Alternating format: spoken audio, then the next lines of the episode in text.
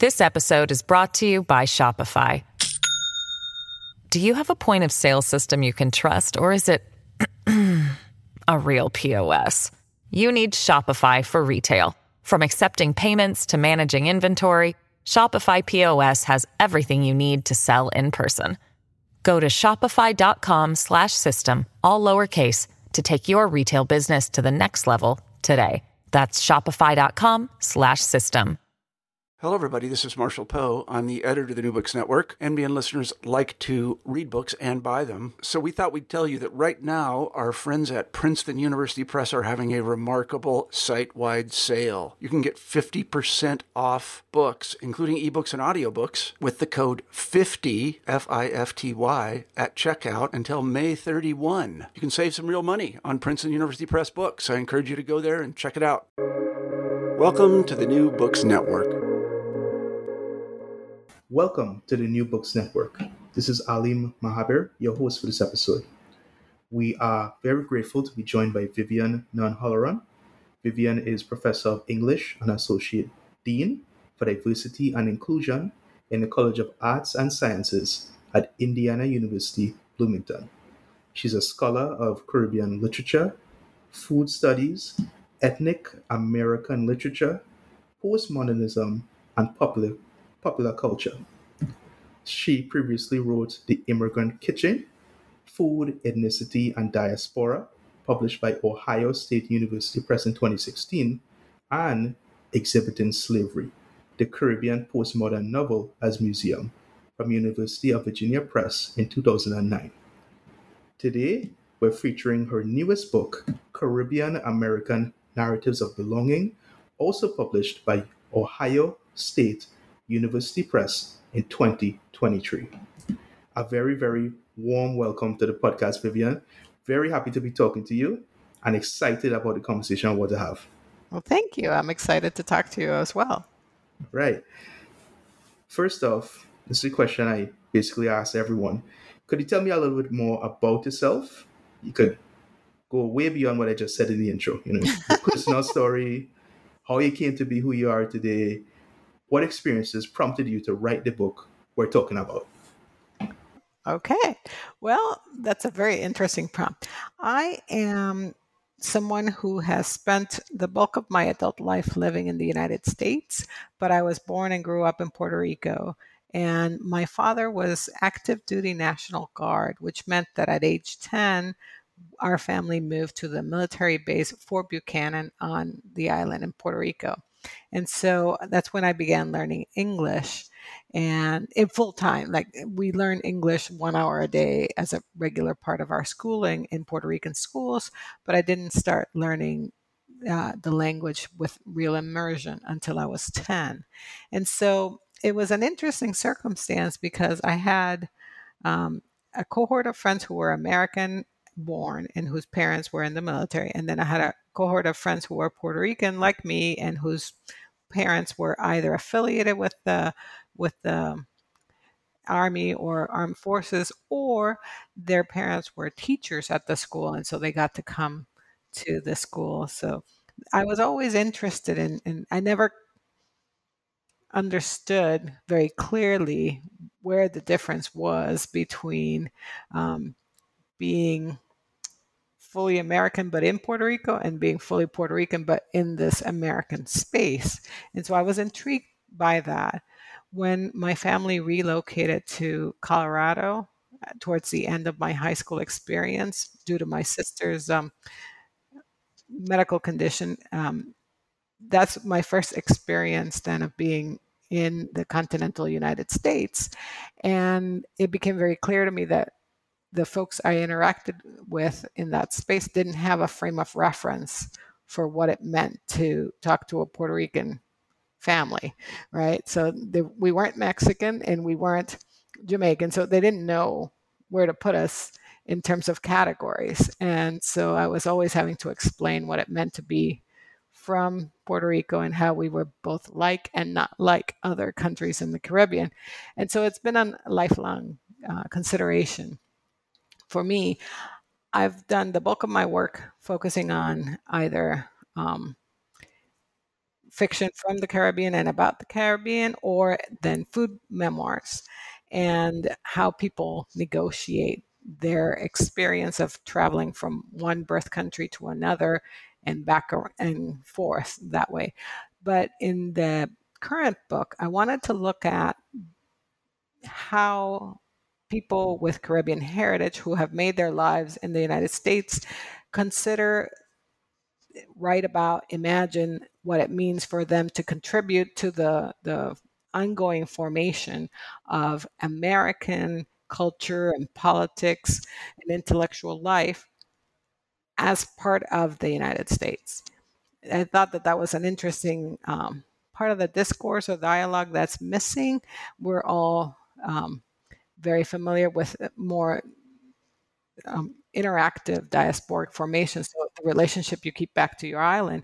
But I was interested in looking at how there seems to be a, a bit of a cr- critical mass of artists, entertainers, of um, politicians, and of just generally public people who are speaking about their experience of growing up in the United States with Caribbean parents or moving to the United States um, and raising children who are born here and how much you share and don't share about your Caribbean life, but also how do you contribute to the society in which you find yourself living. And that's the origin for the book for me. I wanted to see how that experience of of speaking as an American um, manifested itself in the context of politics, in fiction, in activism, and in musical theater, among others. Thanks for that answer. That's a um, really interesting response. There's so much things we could dig into to dig into. Sorry, um, when we um, as we conduct this interview.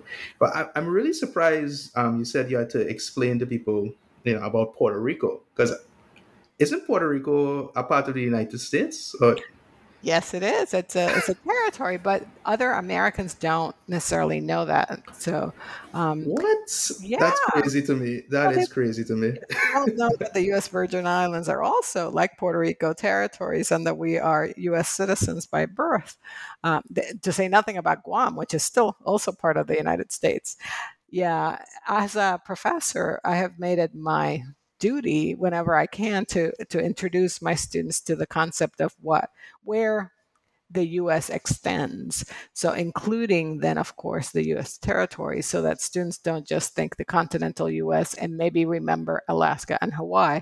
I want them to have a broader sense of how far the United States extends, and so that they then can understand the ambivalence, because I don't want to um, downplay the fact that Puerto Ricans uh, are very ambivalent about being part of the United States, but not fully part of the United States, right? So I, I can vote per president when I live here in Indiana, but I cannot if my main residence was in, the, in Puerto Rico.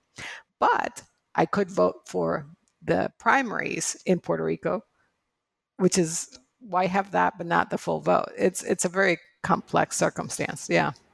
Right, right. But that's um really interesting because when I think of Puerto Rico, I think United States. So it's really surprising people from the United States don't even know the extent of what is the United States. Um, do you all do geography in school? not enough, not enough. But you know, it's also it goes both ways because when I was growing up in Puerto Rico, and still to this day, I mean, we have a very clear sense of ourselves as Puerto Ricans. Uh, and then the Americans are other folks, right? Even though we have US citizenship. And so I'd like to say that Puerto Rico thinks of itself as a member of the Caribbean, especially when hurricane season comes by, but also more in dialogue with Latin America in a lot of ways. Um, so, yeah, so it's mutually agreed upon ignorance of the other, I think is a good way to describe it. Okay, interesting description of that. Well, um, I'm from the Caribbean myself. Um, I'm Trinidadian, so so I, there's a lot I could relate to in the book, but Caribbean American, you know, uh, not so much. So right, but it's mm-hmm. go ahead. No, you please. You go ahead first. Well, I was I was going to to chime in when you said that the Caribbean American not so much. It, it's an interesting and useful category that I wanted to explore for the work it can do.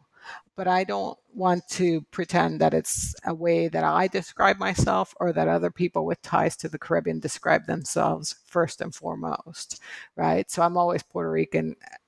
I can say I'm Caribbean American if that means anything in a context in which I use it.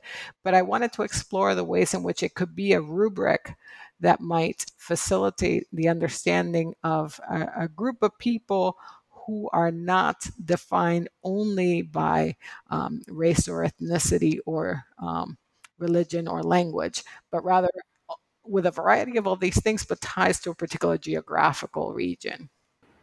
Mm-hmm. Uh, the reason I ask because a debate that often comes up, um, you know, I think I talked about this in classes at university, um, maybe even in high school. Um, is there even a uniform Caribbean identity at all? You know, given there's so much unique cultures, histories in each of the different territories. You know, there's Anglophone, Hispanophone, Francophone um, islands. You know, and the Dutch. So, Don't forget the Dutch. I, I can't forget the Dutch. I, I guess Dutchophone. I, I'm, I'm not sure, but I don't know either. um, yeah. So I, w- I was going to ask you um, to speak more on, you know, what does a Caribbean identity mean, and how did you define or characterize this for the purposes of the book? Sure. So my first memory of having a Caribbean consciousness, just Caribbean rather than Puerto Rican, would have to be during hurricane season before I was even 10. Uh, we'd track, we'd listen to the radio and track hurricanes on this Bacardi map of the Caribbean and see with a wax pencil, see how far or, or how close the hurricane was getting. And so seeing all the islands and seeing how vulnerable we were had a deep impact in how I thought of myself as part of uh, an archipelago right? But when I moved to the United States and I started hearing, you know, this like lack of frame against which people could understand when I said where I was from, um, it, it, it intrigued me. And so one of the ways I heard people talk about themselves was through ties to continents. So either european or latin american or african you know but but the caribbean because it's so many small islands and a large region i thought that that was interesting in terms of the possibilities it offered to organize ourselves for others. So as later on in my career i um, I was I served as director of the Asian Americans uh, studies program in the College of Arts and Sciences. And I saw the benefit of having a broad umbrella term like that, Asian American, which really has people from various different regions of the world, right? South Asian, East Asian, um, Southeast Asian. And it doesn't fully describe individual groups' experience, but it serves to mark space to to show belonging, uh, and then to to facilitate entry into dialogues that were going on. So I wanted to see to what degree we could use a term like Caribbean American, which the US government had embraced in 2005 when it created or, or deemed June to be Caribbean American Heritage Month as a category of, of American. And wanted to play with that in full acknowledgement that again, it's a it's a container that that marks space, but it doesn't fully describe people's experience because when we think about the Caribbean, I don't think there's there are historical circumstances we share, but not in the same way in every island. And so I think the Caribbean is is a sense of uh, hmm, I, I'm most intrigued by the variations on a theme right? And so I thought that that's something that all, not all of us are island people. Go back to the Dutch, right? So there's uh, folks who are in the Caribbean who are in the South American mainland, but but for the most part, we have um, contact with the Caribbean Sea in ways that that help us think the coming and going, right? And so that openness to to a real I don't want to say diversity, I want to say variety of experience and richness of cultures intermixing is something that we bring to the conversation in terms of what's going on in the American landscape and culture and politics that is distinctly unlike typical um, black, white, uh, just color line fixed binary ways of thinking in the United States. And I thought the United States was at a point where it could welcome this more richly nuanced um, point of view in a discourse to push it to reimagine itself. Thanks for that answer. All right. Um, digging into identity a bit more, and I think you mentioned it in the, um, the, the introductory answer you gave is the idea of um, relation identity. I think you drew on Glissant's Poetics of Relation to understand Caribbean American experiences of belonging. And you make the distinction between relation identity, as I said, and root, right? Could I, for those who may not be familiar, could you explain this, I guess, bin- binary, binaristic framework, how it relates to understanding Caribbean American experiences of belonging. Yes, so it's it's a very interesting thing because um, Glissant was thinking about the role of water and how water, um, you know, the submarine energy really defines the area that is the Caribbean. And so, um, on the one hand, relation identity is where you you define yourself in terms of your interactions with others. And it, root identity is it goes, as its name implies, more deeply into one set of either a geographical region or um, a set group of people. So, so it's more, I would think, tend to think vertical, whereas relation identity you make through interactions with others, so it's more horizontal. And I think to that degree, um, it's helpful. Those those metaphors of direction are helpful for us to understand what I suggest is applicable about a Caribbean American experience, which is you you can't be the totality of one island isn't doesn't encompass what the whole Caribbean is. So you have to be in light in relation with the other ones for the the Caribbean doesn't exist in isolation. You have to be in relation with one another. But at the same time, what we bring when we come into U- U.S. context is that we don't we don't speak for all. but we define ourselves in contradistinctions to others, but together, as opposed to one or the other. Right. Um, and it, seems to to go beyond you know more simpler conceptions of Caribbean identity. You would say. Yeah, because I mean, so what's unusual about the Caribbean is because of all the uh, experiences of colonialism, of um, enslaved labor, and uh, Im- forced immigration of people. So indenture. There are so many waves of people who have made this area their home. And so the interaction of cultures is is ongoing. It's the population's hybrid. It's constantly having to negotiate across difference to reach common mm-hmm. goals. Definitely yeah. Yeah and that's what's so wonderful about the caribbean and how i think it, it exemplifies relation identity whereas root is really i mean i don't want to say either is better, but I do think root can also extend to diasporic circles that really stay very narrowly connected. Um, and so I wanted to say that relation is more appropriate for Caribbean Americans because they're trying to bring the totality of what uh, people are to a dialogue that usually wants to reduce folks to to something easy to understand and we make that process hard on purpose. We don't want to be reduced. We want to embrace the, the various different influences, uh, beliefs, histories that that inform the way we experience life. Right. So it's sort of um, combining um, the two identities together, Caribbean and American, to become, I guess, something like something different, something maybe more than what was originally when we came from? Like, do you see it as that? I do. And what's important is not that maintaining just your own identity is bad. It's just that um, that's one way to be. That's the other thing. One can alternate between having a root and an uh, um, relation identity. I think that's important to acknowledge as well.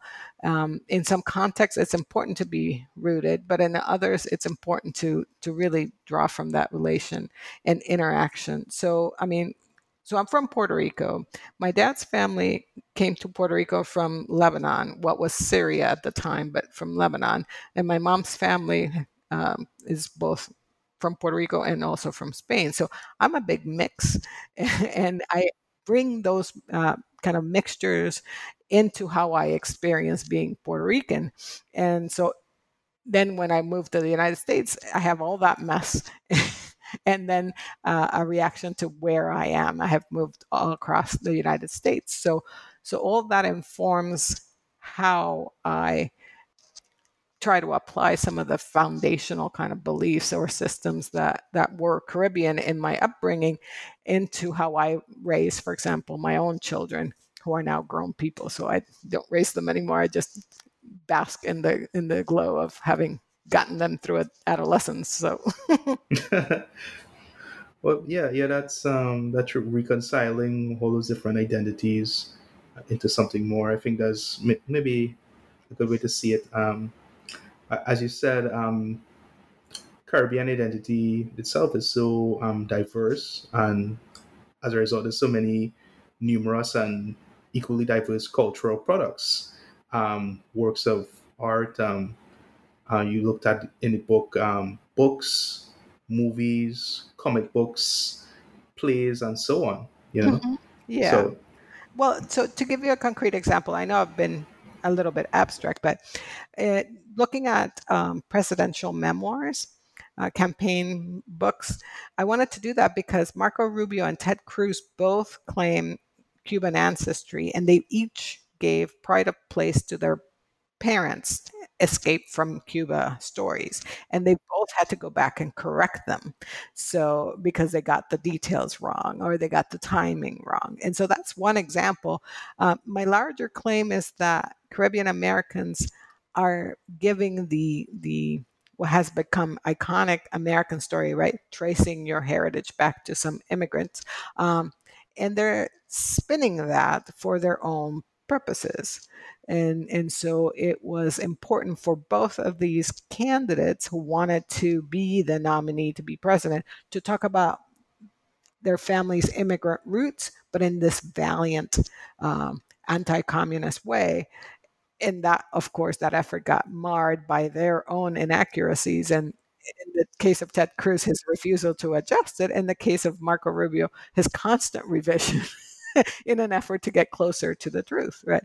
So it's it's an interesting thing because Caribbean Americans either themselves don't were born in the U.S. or were born in uh, the Caribbean and brought to the United States at an early enough age that they don't have too many reliable memories of life in the Caribbean. So that's where I fall kind of in between. I moved to the continental United States when I was 16. So I have had a childhood that was full and complex in Puerto Rico. And I have my memories that are distinct from my parents' memories. But not all the writers I look at or performers or cultural producers have that rich uh, a time in their family's home island, right? So for them, the Caribbean can also exist as a cultural construct that isn't inherently um, lived experience for them.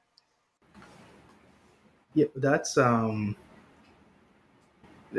that's interesting because I something I worry about, and uh, I guess again a, a bit personal here um, is I, I've often thought about migrating and I'm based in the Caribbean now, but a fear that comes into my mind is, you know, my children, if I do have them one day, they're not going to be able to have this Caribbean identity. It, it might become, you know, erased. Um, like though, like um, maybe of Marco Rubio's experience, as he highlighted, highlighted in the book, the reason for those inaccuracies, not having a clear conception of of the Caribbean, not having those lived experiences. You know, so that's something I, I have thought about and I, I, I worry about I've had. So I, I can say at least I, I relate to that at some level. Yeah, and that's why I wanted to look at the children's books, the picture books. So Junot Diaz wrote one, and then I looked at the ones that were available in my local library because I am in a landlocked state, and I was very curious to see what was available for. My kids are older now, but but if I wanted to teach my children about the Caribbean through picture books, what could I do? And that was an interesting exercise. Um, but at the same time, there's a distinction, right, between it is expensive to go back to the Caribbean. So I've I've taken my family back. Yep, very expensive. I know, but, but, it's feasible, right, in a way that mm-hmm. it did was not possible for people who were Cuban American to go back to Cuba until there was a, a certain kind of political um, break, and it became possible that you didn't have to just justify the trip through some sort of special group that was going to do special approved things. Nowadays, one can fly to Cuba uh, if one has the money and the inclination, but but it wasn't always the case, right? So even then, when I'm claiming Caribbean American immigrant tale, it was different for Cubans than it was for anyone else, and then for Puerto Ricans and folks from the U.S. Virgin Islands we don't have the trouble of having to immigrate so we can just hop on a plane and go there and back so as you were talking about you know the the lived experience it reminded me of sonia sotomayor whose whose family did not have much money and so when she was little she would go spend the summer with her relatives in puerto rico and so even though her the, she was born in the States and the majority of her life has been in the United States, she spent a good chunk of time in Puerto Rico having to live life in Spanish. Uh, and in her memoir, she talks about that seeing other Puerto Ricans be doctors, lawyers, professionals, roles they did not occupy in the New York of her everyday life, made her dream big in a way that not going back to the Caribbean might have shortchanged her. So if you were to migrate at any point and could afford to go back and allow your children some experience of what life is like in Trinidad and Tobago, then they would have some lived experience that was distinct from yours, but but of their own. And that's an interesting kind of uh, overlap that say, for example, Indian Americans, and here I'm pivoting more to Kamala Harris, right, our current vice president in the United States, whose father's Jamaican, whose mother was Indian, and so she spent her memoirs not beautiful i will have to say it's it's functional but the prose is not as good as others but she spent time as a child in jamaica and then you know that allows her to claim a certain kind of experience of Jamaica that her father, who was a lifelong, you know, back and forth uh, person, can't deny her as much as he would like to try, right? He can't say that her experience of Jamaica is illegitimate because it's hers. And then other folks I look at in the book talk about the trepidation they feel going to their parents' birthplace as adults because they don't speak the language or like um you know or I they, think um in the book you mentioned Karine yeah, Jean Pierre. Jean Pierre, yeah. She so she she's interesting because she was born in Guadeloupe. She lived in Paris for a while, and then was um, had the rest of her childhood and life in the United States. But she didn't speak Haitian Creole, and she went as a graduate student. So it was, uh, and then had the experience of people calling her Blanc right? So racializing her Americanness in a way that was foreign to her as a black woman to be called white, but culturally it, it was a conflated kind of identity, and that was real shock. Yeah. Um, yeah, so many um, different you know works you you you looked at I, I have to say um you talked about the the picture books and uh, the campaign books um, I have to mention that um, I, I'm it was interesting you know see you seeing you analyze really forms of media that typically aren't subject to really aren't, lack of a better word, popular. And you kind of I've subjected it to some sort of analysis and see how it is indeed relevant, you know, to forming, um, you know, that Caribbean identity or Caribbean sense of belonging.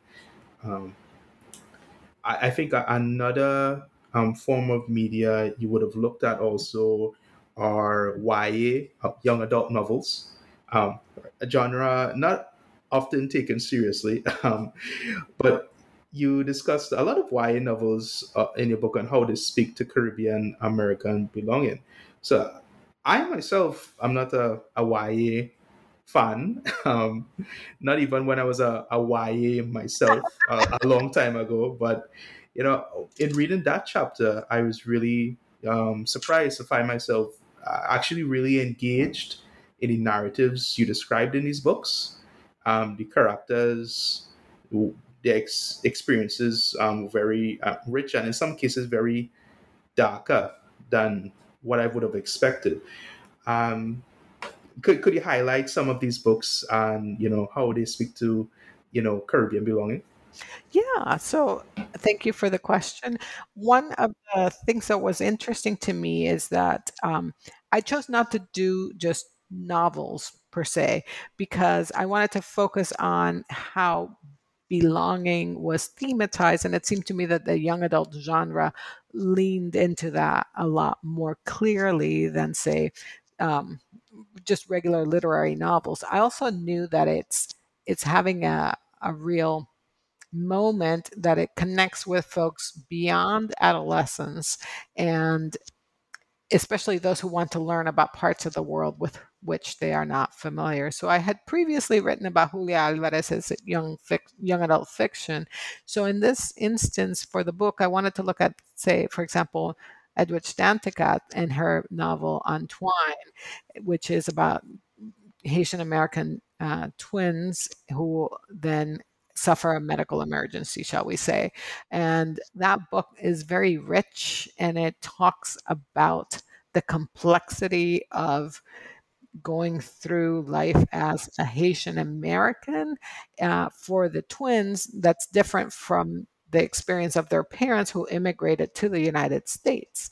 And then there's even the grandparents. So there's three generations there. And because you have um, twins, then you have two ways of possibly experiencing this. And that is a thoughtful and substantive novel um, that touched on some really difficult topics, you know, among them um, human trafficking, which but does so in an unexpected way. So that really kind of screamed like look at me seriously and then i want to say that there are some the, the, examples i chose i would have if they didn't have a label of young adult i would have taught them in a class without having to explain that they were young adult because they're so complex and fully realized. So, um, with the fire on high, for example, um, discusses, which is Acevedo, right? So, discusses teenage pregnancy, but in a really non stereotypical way. It talks about generations of family who are making connections to their American neighbors, whether it's through relationships or where they live, and how one's uh, reaction to difficulty. It could be trauma or it could be difficulty manifests differently depending on how the the family member identifies. So, uh, Emoni's dad loses his wife at a certain point. This happens before the novel starts, so it's not a spoiler. And so he lets his mother raise our um, main character, who then herself becomes a teenage mother. But but he then the way he copes with grief, losing his African American wife, is to move to Puerto Rico and become very, very invested in a kind of pro independence uh, activism and really know a lot more about the history than he ever did before. He was raised in Philadelphia. Uh, but for Emoni, who has uh, Emoni, who has the child as a 14 year old, that so her relationship that she maintains her um, ties with her mother's family is preserved through letters. So there's an epistolary dimension to this. There's an interaction between Emoni and her grandmother who raised her, and then her father, who is a, a bit of a spectral uh, figure. And then with this teenage student trying to figure out high school and her plans for taking care of her daughter, her interactions with the child. So again, how much of the Puerto Rican culture that's such a fact of her father and her grandmother does Emoni pass down to her daughter? How much of her black culture that is a part of her mother, but also the the baby's father does she pass down and how does she blend the two together and how is that a distinct way of being uh, Afro Puerto Rican from Afro Puerto Ricans in the United in the island who don't have American blackness as a defining aspect of their identity. So it's really complex but beautifully written and engaging. And then the rest of the novels I look at in this chapter also really thematize kinship, uh, but difference from uh, the the situation of African Americans. And so I thought that was very interesting. It's an instance where you can kind of affirm um, allyship without and, and reject anti-blackness. Um, and all of these novels try to do that in some way. That's not always the case, of course. In the book, I look at ways in which Caribbean folks participate or instigate anti-blackness for their own purposes. But uh, it's interesting as because so much of why is these coming of age stories and the conflicts and difficulties that these characters have to go through as they you know figure out who they are and you know realize um, the identity. And so it was interesting seeing like figuring out the caribbean american identity and negotiating between you know different aspects of that you know between america and american aspects of um, at different um, the aspects of um, where their parents came from, as you mentioned, and so on. So it was really interesting to see how that played out and it being so um, engaging, in, even in our, our YA format. I, I, think I might have to read some of these after. Like. I do recommend them. They're not. They're not fluff, and I, you know, it helped me kind of draw attention to the quote unquote civilizing role that that schools play in all of our upbringings, right? The way in which the, the schools act as a tool of the state to form future citizens. And, and in reaction to that, so you, you're raised in a particular way at home, and at the end of your schooling, you become your own adult. And so my argument here is that they were Caribbean children, the characters at home, and they were Americanized by their schooling. And so at the end, they emerge as Caribbean and American. So that's that's where the belonging gets forged. And we see that arc throughout. Whereas in in contrast i would say that the the chapter with the picture books it it uses small children to look at either how children make community with one another or how children are part of a larger community. And so in that way we look at issues of belonging. Right. Um, w- one of the things i wanted to highlight um, specifically in relation to the chapter on YA, is that um, one of these, I, I, think it was a novel. It was the one based on the story of um, Lizet, I think the Cuban American. It actually gener- it had real world consequences in terms of generating a lot of outrage um, among students at the University of Nebraska. Um, can you explain this incident and like its implications?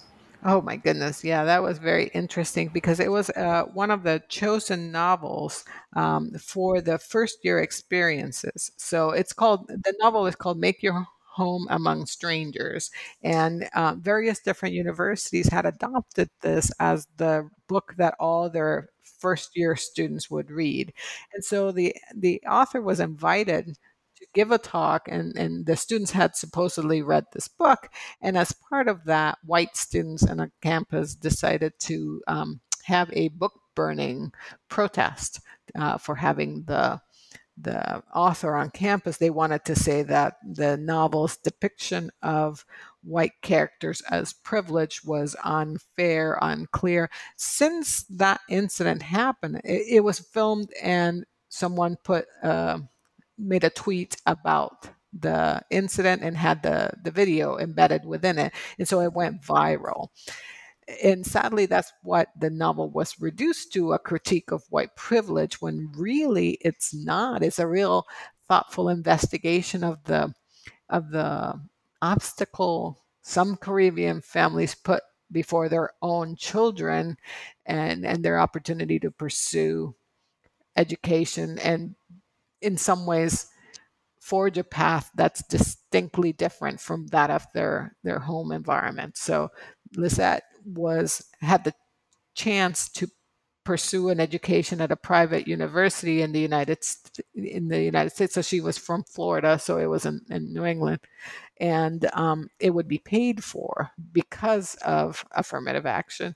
And so the mother and the father both had discouraged her from applying because they thought they could not afford it, and they the parents and then the sister all felt threatened that Lizet pursuing her education would mean that she thought she was better than either mom or dad or her sister who had tried to um, uh, have her boyfriend commit to a marriage uh, because she got pregnant. So the we've only sadly seen an, an exacerbation of such knee-jerk reactions against books that explore the higher ed landscape in the United States, and uh, then the we have had parents groups actively ban books either from school libraries or from local libraries. So this has gotten worse, and book burning has now become a part of our uh, everyday life. And this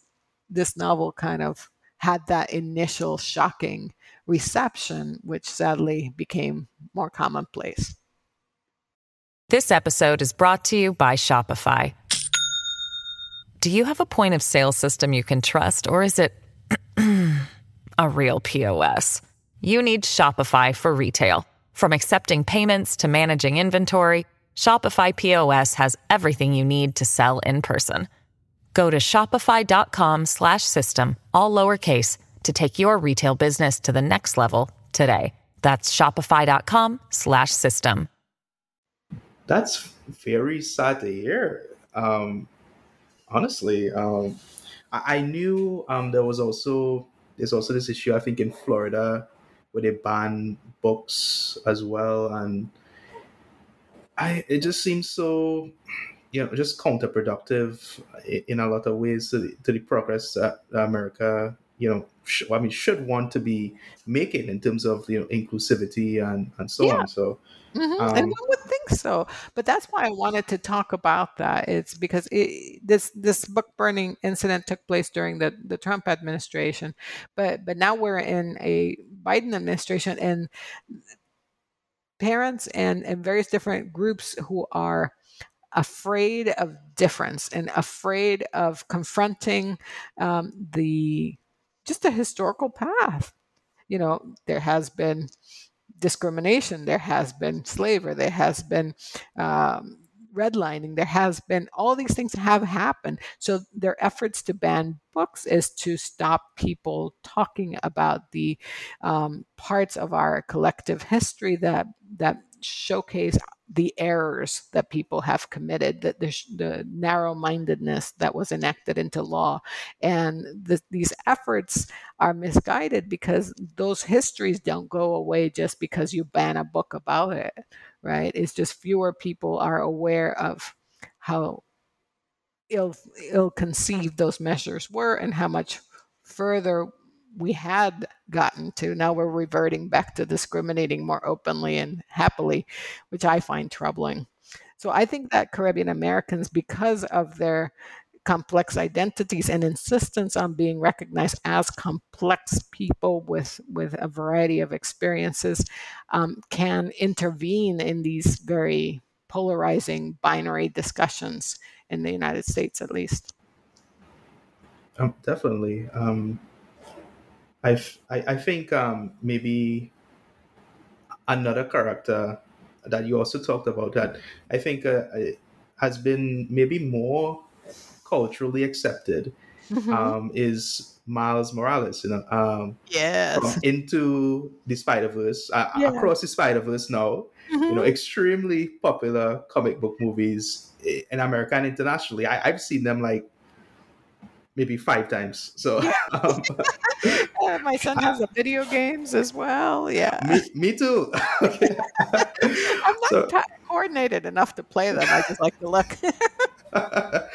But it, yeah, it's um, you featuring um, you know that character, that that story. That's probably one of the reasons why I, I chose to interview you for this book. So oh, yeah, I thought it was so interesting that you you know you, you, someone would talk about this in such a you know academic forum as a, a book like this. So you know,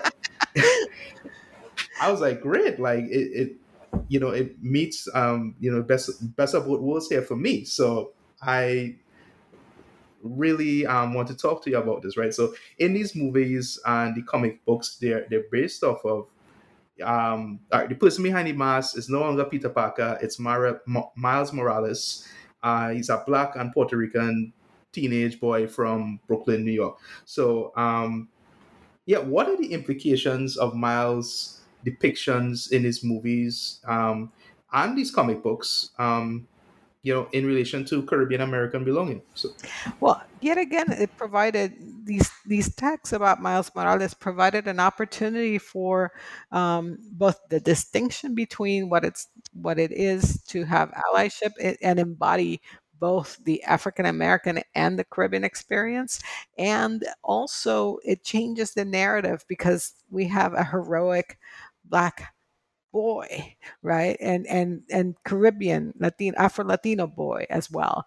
And those are roles into which we rarely have the opportunity to to celebrate um, caribbeanness or black male identity right? So so often we are seeing uh, in the United States at least, um, black young men being killed by police or being demonized and as criminals or or portrayed as powerless and victims and so i think that that it's so affirming to see that not only is miles morales um, the hero but that he exists in a world in which his mom has one set of expectations for him, you know, speak better Spanish, don't fail your Spanish class. His dad has another set of expectations, and he lives in that in between, again, in relation to both cultures and forming something his his own. I also think that it was a good innovation to the Spider-Man myth to not kill off the parents, at least in the initial um, film you know and so there are versions in the comics that include grandma the puerto rican grandmother uh, but i did find troubling though the trend i noticed in the video game versions to lighten the mother's the puerto rican mother's skin tone um, I, yeah i did notice that as well yeah and again, so it's why make her look like J Lo uh, when she began looking like Rosie Perez. I mean, it's just this impulse to try and assimilate characters created to represent Caribbean or Black folks into lighter and lighter skin tone versions of themselves, I find troubling. I wanted to call attention to that. Um, I also think it's an interesting. I, I love the novelization by Jason Reynolds. It's well done. It's really well done. And I know novelizations are one of those funny genres that people think, oh, well, it's a knockoff. I would strongly recommend reading that to anybody who wants to understand Miles Morales because Jason Reynolds is a, an award winning um, young adult writer who has created a whole complex world into which you really understand Miles's turmoil, feeling he has so many obligations to do right by his parents, do right and take make the most of the opportunity he's been given to attend this prestigious school, uh, which again he does so in a scholarship. So it brings back the scholarship boy kind of um, trope that I investigated in my second book, looking at the burden you feel. You know, you can't just be a kid going to school. You have to not make it a bad investment for whoever's funding you and then you have to do right by your parents and represent both their cultures. So it's exhausting to add then having to save the world on a regular basis to that. Sounds like a lot of of, of difficulty but i think he bears up with it. And we have in him a character who is in language and talks about how difficult it is to belong you know so I thought he this really fit nicely within the uh, rubric that I had set for the book. Yeah, definitely. And one other thing I wanted to highlight, I think, um, in the discussion um, in relation to that chapter and that character, uh, I think, um, I think the word Latino was used. Um, Miles Morales is a Latino character, but I've some um, critics have mentioned often that the black aspect of the identity is often um, given more focus than the Latino aspect.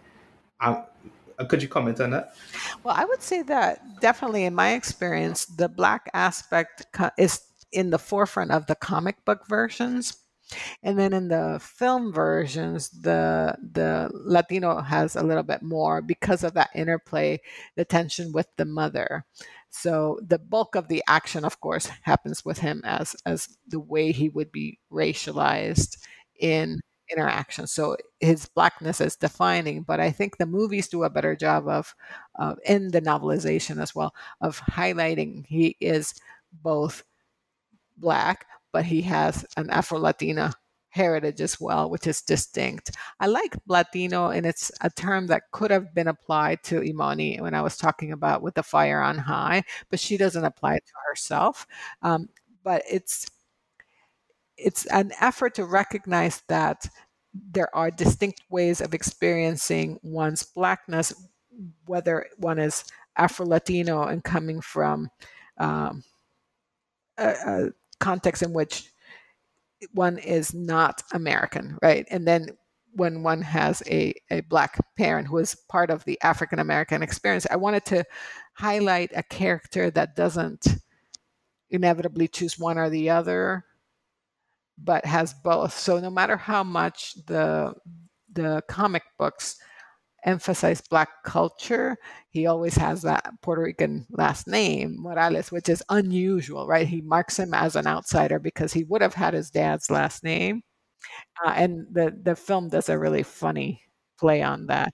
Um, you know, I actually, well, because I'm such a big fan of the film, I thought about that way before I read it in your book and like tried to research it. But there's really no clear answer in the comics books either, as far as I could see. So, well, there's but, that um, funny moment where he's like, "You would have been Miles Davis." Oh, yeah, he's a he's a jazz singer, right?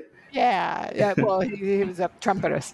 Trumpetist. Okay. Yeah yeah so it's it's a funny thing because of course his his father then has his father's name, Jefferson Davis, was a Confederate general. Yeah. So with for something that's such, you know, fluff as entertainment, it actually has quite a bit of thought behind it. And so that's why I wanted to elevate it to the kind of conversation and suggest to folks that even popular culture engages you your your in, intellect fully, it doesn't mean you can't also have a good time, but it asks you to think about the politics of naming, the politics of of having the name of a super racist if you are a person of color, you know, and of living up to a, a some celebrity's name if you are just a random kid trying to become an adult, right? So it's it's complex.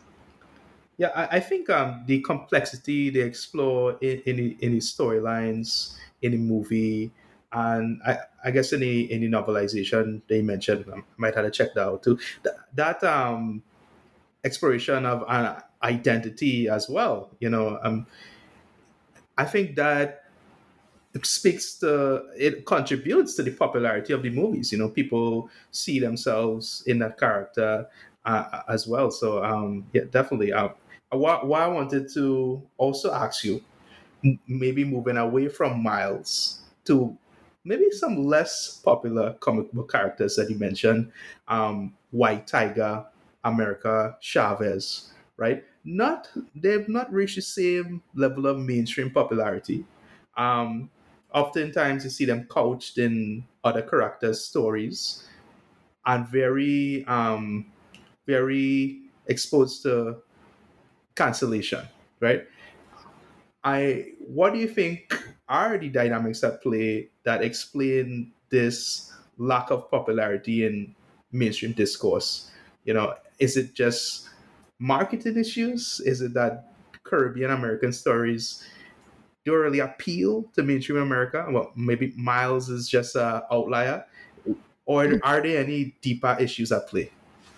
Well, it's an interesting thing because there's a problem with the way that the whole comic book um, series work. And I would say the most high profile cancellations of a comic book series would have to be um, the Black Panther um, and, and Roxane Gay, who's Haitian American, had written one of those um, in collaboration with another.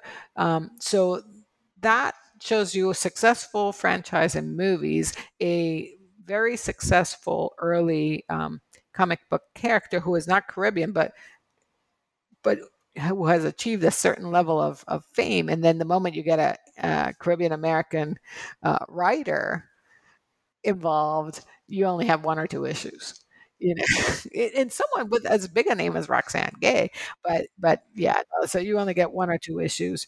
Um, it's so it's part of the fact that you have to have people buy things before they actually come out. So it's a real, it's the opposite of streaming, right? So you have to show demand before the product even hits the production and once it does then you can't produce more and if so that it seems uh, that that is ripe for disruption i would say and and i would point to uh, a couple things so um America Chavez showed up on the big screen recently. So since I finished that chapter and the book was in production, in the Doctor Strange and the the Universe of Madness, uh, she was there, but they didn't pause to explain her Caribbean connection, right? It's a vaguely Latina-like uh, woman, but without much in the way of of explanation or exploration of why she is someone who is identified with Puerto Ricanness.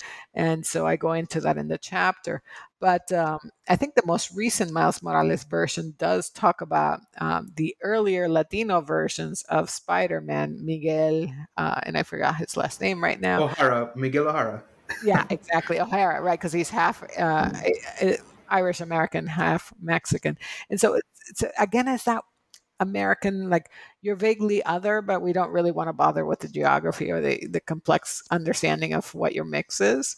So I would say that. But um, in terms of, yeah, so I think that's a, an issue of disruption of the model. What does seem to work in the comic books is the the centarians, right? The notion of and and Dr and brother voodoo. So again, things that are problematic in its juxtaposition or or, or reification of stereotypical depictions of Caribbean folk, uh, even though one can argue that all comic books in some way stereotype people. uh, but, but, but Dr. Voodoo, Brother Voodoo, involves the the supernatural. I just think it's interesting that it never quite goes away. It keeps coming back, and people uh, it has a bit of a resurgence in the comic book field. So, again, for me, what that chapter allowed me to look at is how do we that crossover between comic books to films in between you have um, maybe some rebooting of a franchise or making a guest appearance in a different kind of narrative and then novelizations that whole landscape um, is is uh, where American uh, energy has been spending a lot of time for the past 10 years, maybe 15, and only now do we see characters who are who, with ties to the Caribbean showing up. And I want to welcome that, but I also want to say, hey, can we also read about them? yeah, I mean, um, definitely a lot of stereotypes do come up, some of them problematic. Um, but it's kind of complicated because at the same time you do see exposure of you know Caribbean Americans, this identity, aspects of their culture in some ways, you know, getting some some sort of a, a mainstream appeal, you know. So yes, and so mm. I was I was very happy to see that America Chavez showed up in Doctor Strange. Maybe people would be interested in Google her and then find out so much more about her, right? So I'm always thinking that exposure is key because then people can who connect with her in those brief moments can look more about and develop fan cultures that way. I do want to kind of acknowledge that we live in a in a mediascape in which folks can continue their fandom by creating their own narratives or joining communities and using social media. So there are afterlives that will I think manifest more clearly. So I'm hoping that exposure helps promote that. But you know, the other thing I wanted to say about Miles Morales is that he is in some ways the flip side of someone who's really problematic in a real life person, and that's Enrique Tarrio, who is the the Afro-Cuban leader of the Proud Boys, right? So here you have someone who is is just the face of an organization that's based on exclusion and um, glorifying Western values that are really anti-black, even though he himself identifies as Afro Cuban. And um, so it's problematic. I think we've reached a point where we can have Caribbean Americans on, on good and bad sides of an issue. Yeah, it, it's um, a good thing you brought it up because I was actually going to ask you about that um, next. Um, specifically with regard to, to that chapter on Enrique Tarrio, I think you also mentioned um, Kim, Kimberly Guilfoyle was involved in the uh, Trump campaign.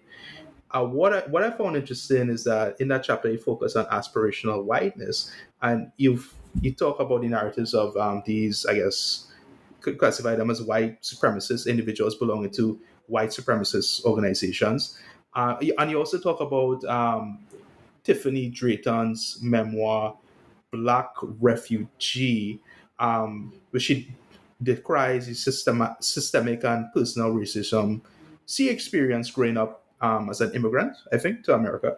Uh, could you, could, I want to know if you could elaborate on the connection between these three narratives uh, a bit more.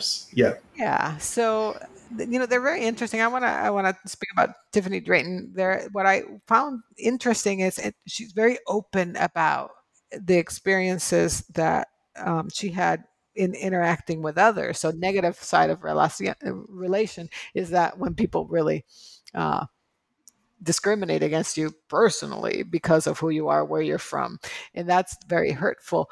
What I thought she did that was interesting um, was to to highlight how the school system, kind of echoing what the what the young adult novels do, makes students have to identify with um, categories that are coded in whiteness. So to be an honor student is to want to, in essence, be white or not want to be like the other black kids who are not academically gifted. And that's a very difficult subject position to inhabit and to write about.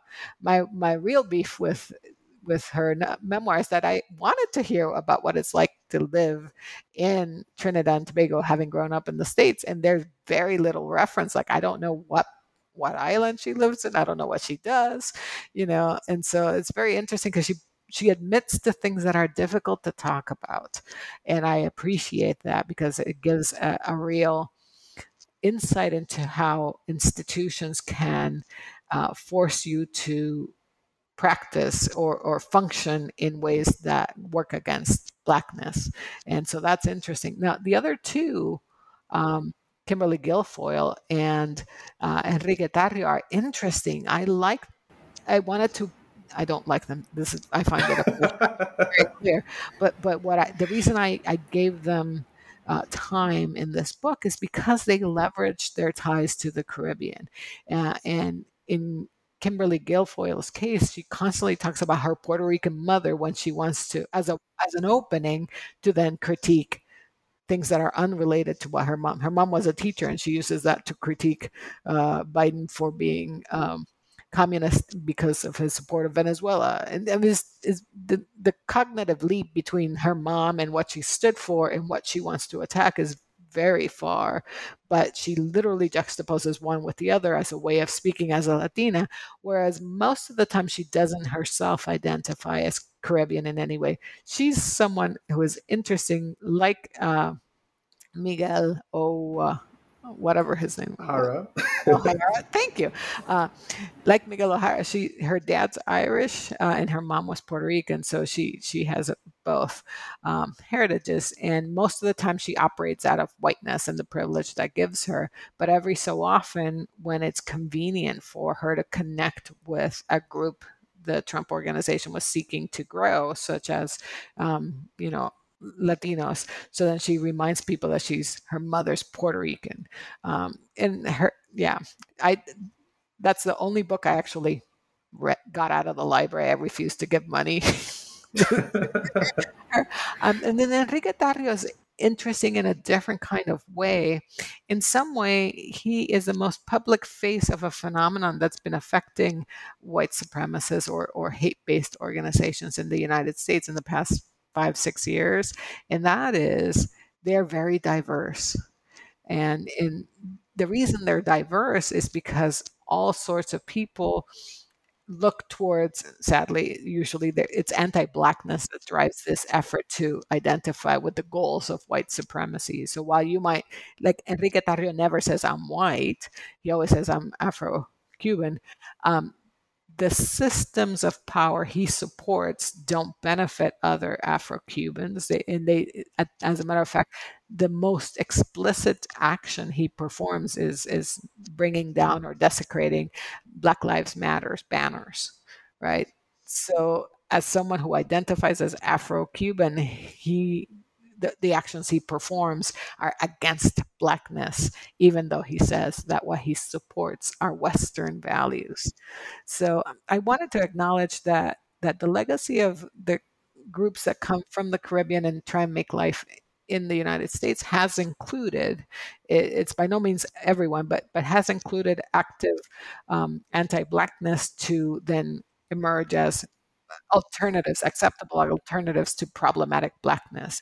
And that's a discourse we need to acknowledge and break, right? We can't, as Caribbean Americans, succeed at the expense of our Black American. Um, you know, fellow Americans. That's that's unacceptable. Yeah, um, it's another in, in a, I guess a long line of disturbing trends taking place in the United States. Um, as you mentioned, I think um, Kimberly Guilfoyle and Enrique Tarrio. Another name comes to mind. Maybe you've heard of him, Nick Fuentes. I think is another person of I think Latino descent as well, who is a, another leader of a white supremacist organization. And it seems that this um, this keeps happening. So I'm. Um, I I don't know what's going on in America.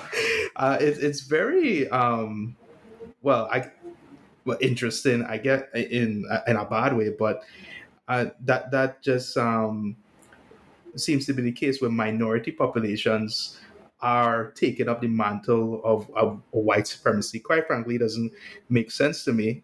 Um, but but th- this is happening. It's happening. Americans. I mean Asian Americans, and uh, you know people from every ethnic group. It's that's why it's aspirational whiteness. So it's it's it's an, a quest after power, the power that the majority has, not necessarily um, the lightening of the skin, although often it manifests by, you know, a whole process of trying to lighten your skin and of trying to diminish any kind of um, ethnically marked um, aspect of it. You change your name, you try and speak with a more uh, standard vocabulary as opposed to distinctive vocabularies. I mean, it's an effort to really remake yourself in the image of the other. And, you know, we can go back to black skin, white masks. I mean, it's not, this is not new, but it's happening. It's happening within hate organizations, which I find ironic, right? So that's why the backlash against diversity and uh, and inclusion is because it has now succeeded in bad ways. Um, I, I, wanted to acknowledge that the, the Caribbean American legacy, it, it, the impact in race relations has been good on the one hand, but also bad on the one on the other hand.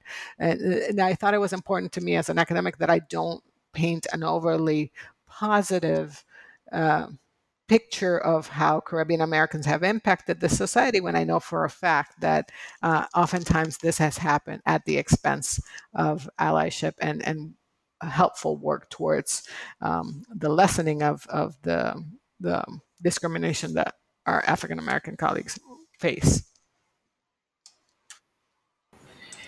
Uh, moving away from white supremacy, um, I, I, want to ask um, something I thought about.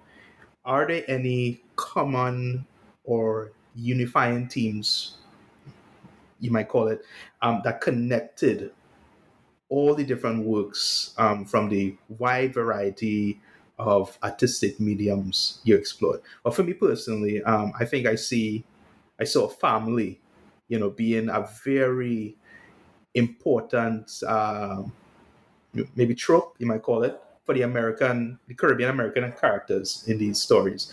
Um, real people as well um, for the memoirs and um, works like that. So, yeah, uh, what is the significance of this and any other unifying themes you might have found and want to comment on?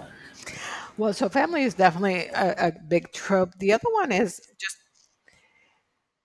calling oneself American. I mean, because I'm Puerto Rican, there's such a reticence to embrace that aspect of our citizenship status, right? And so I'm I'm really interested in how these characters felt that the United States was where their life was, ex- obviously, except for a black refugee, right? Uh, but that that the United States was belong to them and that they belong as well. And so I'm intrigued that these narratives in all the various different mediums make that case.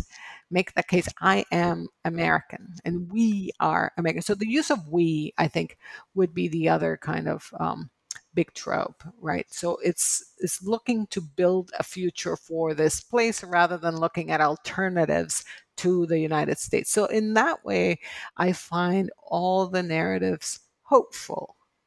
Um, even the bad ones because they, they are building community and they are looking for a future and so that's that's one way i mean think about hamilton and the musical and how so many people who didn't really care about uh, revolutionary history all of a sudden found a connection to the founding of the United States through a very Puerto Rican version of a founding father, uh, you know, and that that whole non-traditional casting, which allowed people from a variety of backgrounds to see themselves as Americans. So the use of we, I'm not sure that the word we shows up in everything, but these narratives are holding up a mirror to to what it looks like to be American. So in that regard, you know, in the intro, I make this this gesture towards the America Ferrera book, um, "I Am an American," you know, or "American Like Me," and and it expands that notion of who can be American. Hmm. Well, I yeah, I think that's uh, you know very you know, powerful. Um, you know way of um, seeing things. And um, just you know the hope that you know goes into you know that conception of identity you know. Um the i guess i think we we're above the hour um 10 minutes above the hour a, a bit more. And to wrap up the last question i'll ask is you know what do you hope to see um you know for the future of maybe um, cultural products where real persons, you know, fictional characters of Caribbean American origin are featured, or just Caribbean Americans in general in the United States? Well, I hope that, yes, I hope that Caribbean American stories are part of the fabric of how we think of um, the American story. And I think too often we focus on the U.S. colonialism of the Caribbean. It's it's cultural imperialism, and I want to kind of make space for narratives of people from Caribbean heritage enjoying being both Caribbean and American, and not having to constantly give geography lessons, as as we talked about at the beginning, right? So that that's something that people don't say, really? Where's that? Um, but rather an expansive understanding of what it means to be American with Caribbean heritage, you know, and making a difference. I, I think that is happening. So I just wanted to kind of note it. And then, um, you know, it's already time that somebody writes a book about Bad Bunny and how she, he's putting forward that agenda even further through his music and refusing to do it in English and just and, and, Rihanna and how that complicates our notions but but I wanted to look at narratives where people took the time or performances where they take the time to talk us through that process of becoming um, a member of, of a community so that the United States becomes their chosen country as well as their country of origin. Does that make sense? It makes a lot of sense. And I think Bad Bunny and Rihanna is a perfect note to end on. so, all right. Um, just before we officially end, I want to ask, you know, what's next for you? Are you hoping to build on the ideas you explored in the book in, in any way? Any new material you're working on or have out? Anything you would like to bring attention to at all? Well, um, there's a chapter I decided to leave out of the book because um, I wanted to focus on the more recent achievements of Caribbean Americans. So I'm, I'm working on an article tracing the campaigns and the careers really of Shirley Chisholm and Colin Powell. Uh, Shirley Chisholm of Barbadian American uh, extraction, and then Colin Powell's Jamaicanness, and look at how they invoke their Caribbean ties in their narratives. The next book I think I want to work on is looking at um, Caribbean narratives in Canada. Um, that just literature written because I, you know, I love Canada, but it's so cold, and I thought it was bad enough to move to the United States. So I want to understand um, that diasporic experience more. So that's um, interesting because I think the Caribbean diaspora in Canada is maybe even given less attention to the yeah. Caribbean Americans. So that's that's great, you know. Yeah. Well, um, maybe when you do eventually finish that book, we could meet again and have a conversation about it. I'd love to have you back on. So thank you. That sounds great. so uh, before we say goodbye, um, let everyone know where they could find Caribbean American narratives on of belonging and where they could find you.